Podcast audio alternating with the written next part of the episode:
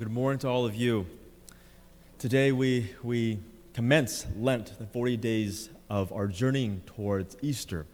In a particular way, we join our Lord as, as well as we join the Israelites who traveled 40 years in the desert, and our Lord 40 days in the desert to, to the cross.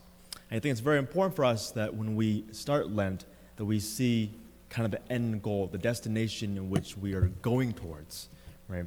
This first destination is obviously the celebration of Easter, that, that we are journeying with our Lord towards Calvary, towards His suffering, and giving ourselves in that suffering with Him to experience the glory of the resurrection. Right? That's kind of the liturgical practice and why we celebrate Lent, as we celebrate the, the liturgical calendar, which goes to the life of Christ and salvation and how it plays out in history right? Uh, but obviously done in a way that is done in a year. But the actuality of the celebration of Ash Wednesday today marks for us a point in our lives that hopefully reminds us of the fact that we need God. Right? Remember, you are dust, and to dust you shall return. In the very beginning, in the book of creation, Genesis, God created us out of nothing. He gave us the breath of life, the Holy Spirit. And the Holy Spirit is what's given to us. We were given the gift of life, the opportunity to live. But through sin, the entrance of sin, what happens is that death enters into the world. And they were made to live, to live fully, to live fully of the experience of what it means to be human, be able to love and to be merciful as our Heavenly Father is. But sin enters into the world, and so enters death. Right? The conclusion or the closing of life. But our Lord Jesus comes into the world, recognizing that we can't save ourselves, that we can't restore our lives. So he comes he lives among us. And through that, He gives us the example of what it means to be perfect as our Heavenly Father is perfect. And He dies. But through His death, what comes of it is eternal life. That we all, one day, will return to dust at our death. But the end of time, when God comes again, when Jesus comes again for the second time, as we proclaim in the Creed every Sunday, He will raise us up. That we will no longer be dust, but that we would be a new creation. A new creation that is reflection of who God is forever. In that, we should find hope consolation.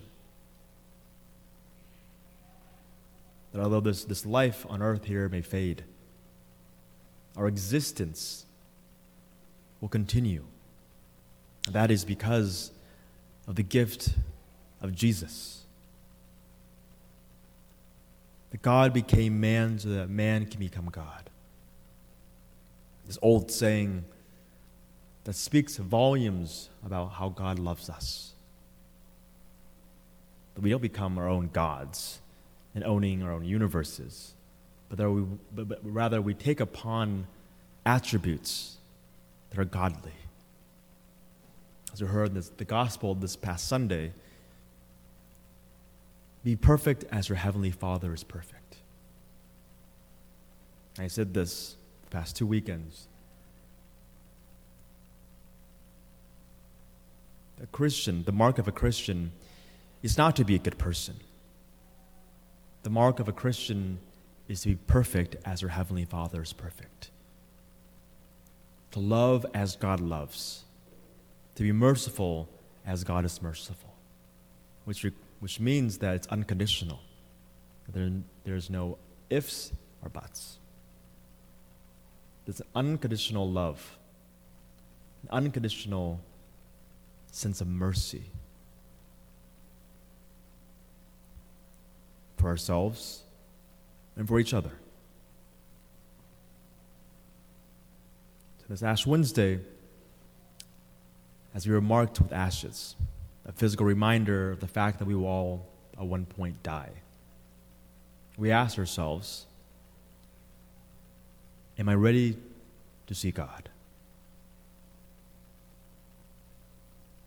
Am I ready to see my Creator?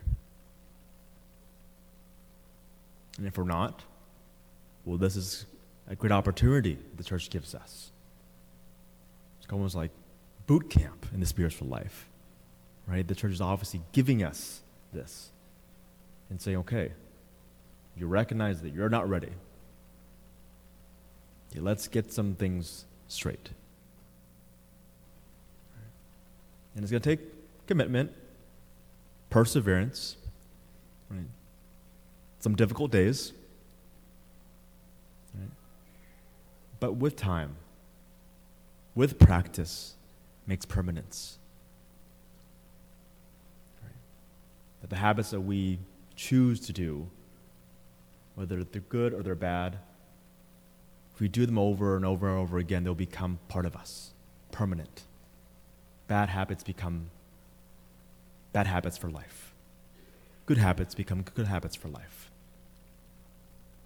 But in this moment, reflecting upon that question of are you ready to, to meet God?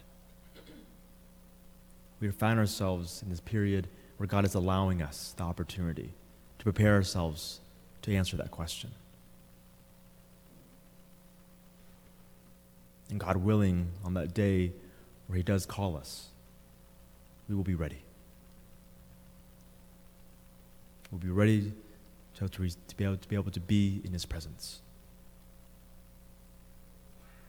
But even before that moment, He gives us so many opportunities.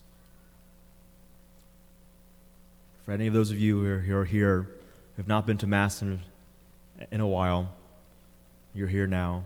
Thank you. This opportunity for you to restart. Of the restart button to your spiritual life.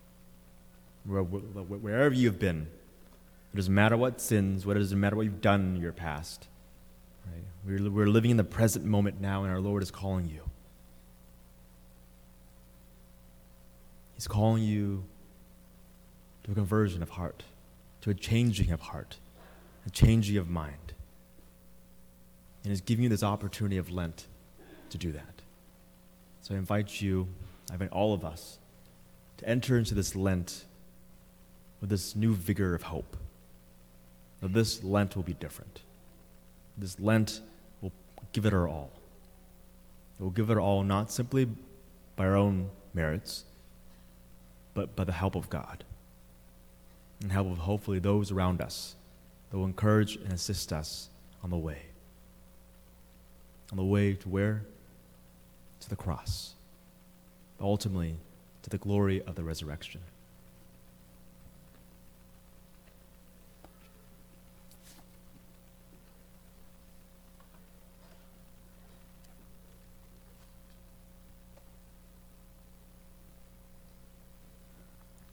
In a little bit, we will go into the distribution of ashes. And so, what will happen is the ashes will be blessed here, and afterwards will be distributed um, to all of you. And so, um, to be able to proceed with that, um, I ask that you make up, you, you, you come up as you would for communion on, on either sides.